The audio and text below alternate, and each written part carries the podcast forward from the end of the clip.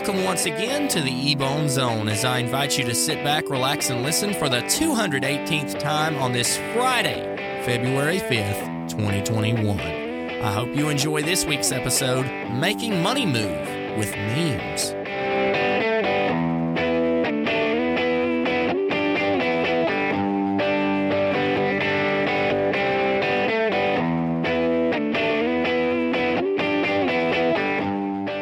You remember Bitcoin, right? Well, in case you don't, let me just catch you up. Bitcoin is a cryptocurrency, which basically means it's internet money. Not like credit cards or debit, it's money that's stored securely behind a firewall on the web. Bitcoin has absolutely exploded in 2021 so far, and at the time of writing is worth $27.7 million on the stock market. That is a huge amount of money.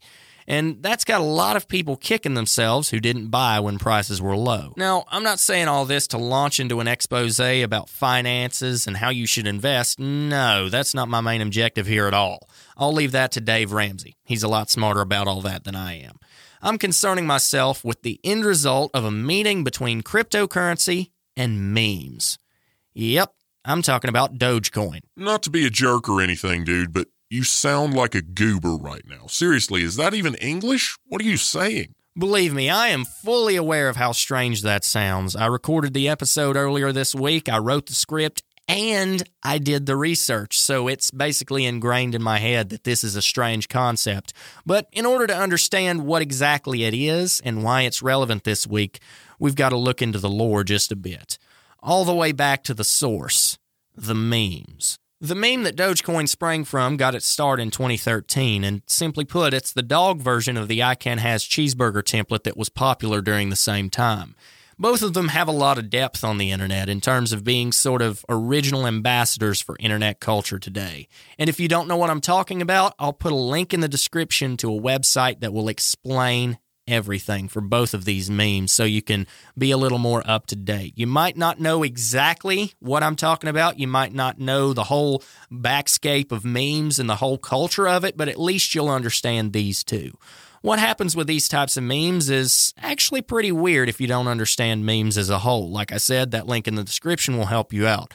But generally, they're full of broken English and strange phrases like much happy, very excite, such wow.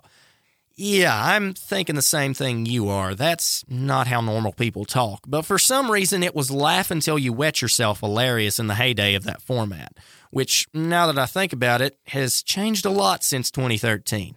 Memes used to be popular for a good while, but now it's like one day and they're a thing of the past, distant memories, irrelevant and lost to the sands of time. The story behind Dogecoin is very much the same. Bitcoin was popular, and the meme was as well, and eventually they met at a crossroads. Someone made the Dogecoin currency as a joke, and now, seven years later, it's actually taken seriously because of something that happened on Reddit. This thing goes pretty deep because Reddit is using this meme worthy money venture as a rallying cry of sorts. This episode was originally going to be divided up into segments, but when I figured out how insane this entire situation was and how much we have to cover, I decided against it because we haven't even scratched the surface yet. So, this Dogecoin thing, we know what it is and how it started, but what's up with Reddit? How do they factor in? To understand that, we've got to take a look at GameStop, which is, if you've never heard of it, kind of like Blockbuster for video games. It took a dive and was enthralled in sort of a scandal that, before you know it, had the internet speaking like Warren Buffett. Reddit users uncovered the fact that GameStop stocks have been restricted because of this thing called Robinhood. No, I'm not talking about the English guy in green tights. It's actually an online trading firm that allows people to buy stocks easier without having to buy a suit and go to college to earn a marketing degree. Since GameStop stock has been basically frozen, people have had to find their own path around this thing. And it's not just GameStop either, it extends to other places like AMC Theaters and Blackberry and Macy's as well.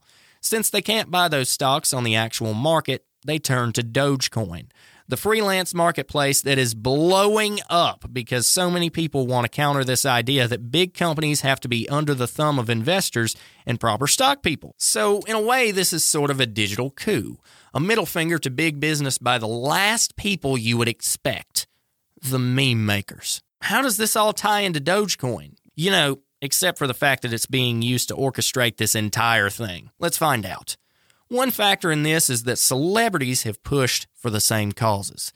Elon Musk, who we've discussed before on the podcast, most notably in the episode Best of the Kanye West, has jumped on this train of weird revolt and has taken to Twitter to voice his opinion through what else? Memes. Stuff like this works because people know who Elon is, and they should because he's an interesting person with a lot of success to his name. And that in turn has caused people to look into the cause that he's gunning for.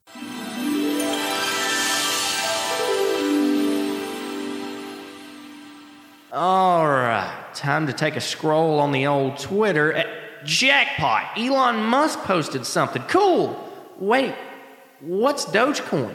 That's just the way the world seems to work because if popular people post about unknown things, it'll drive up interest regardless if they're making fun of it or not. Because people are interested in what people they look up to are interested in. Eventually, word got around, and now there are several hashtags trending like Dogecoin Army and Doge to the Moon in an effort to boost the currency's value through the roof and in a way to get back at the big boys who cut off GameStop's trading. Now we find ourselves here. At the point where a cryptocurrency created as a jokey offshot of a meme that was popular seven years ago has surged seven times in 24 hours to reach a cap of $7 billion total. That is immensely impressive. Do I know stocks? If I'm honest, I've never really been interested, and it's still not like I would drop everything and become a broker. But when an absolute overhaul like this happens, it's sort of the same situation as hearing the name Ray Foster. In the eyes of a normal person, that name means nothing.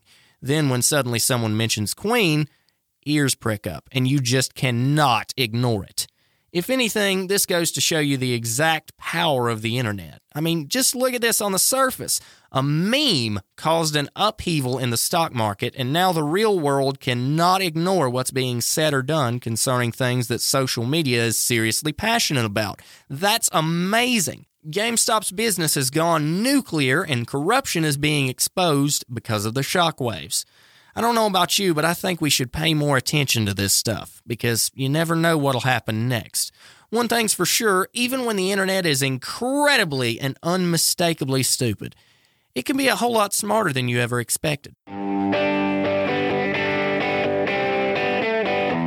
I appreciate you hanging out with me and taking time out of your week to hear what I've had to say. But that looks like all the time we've got for this episode. You can stay connected easily on Facebook and Twitter by searching Ebone Zone on Facebook and official EBZ on Twitter. That's capital O in official, capital EBZ. If you're listening on Apple Podcasts, go ahead and drop a review, tell me how I'm doing, and subscribe if you can. Until next time, God bless you, stay humble, and keep an ear out.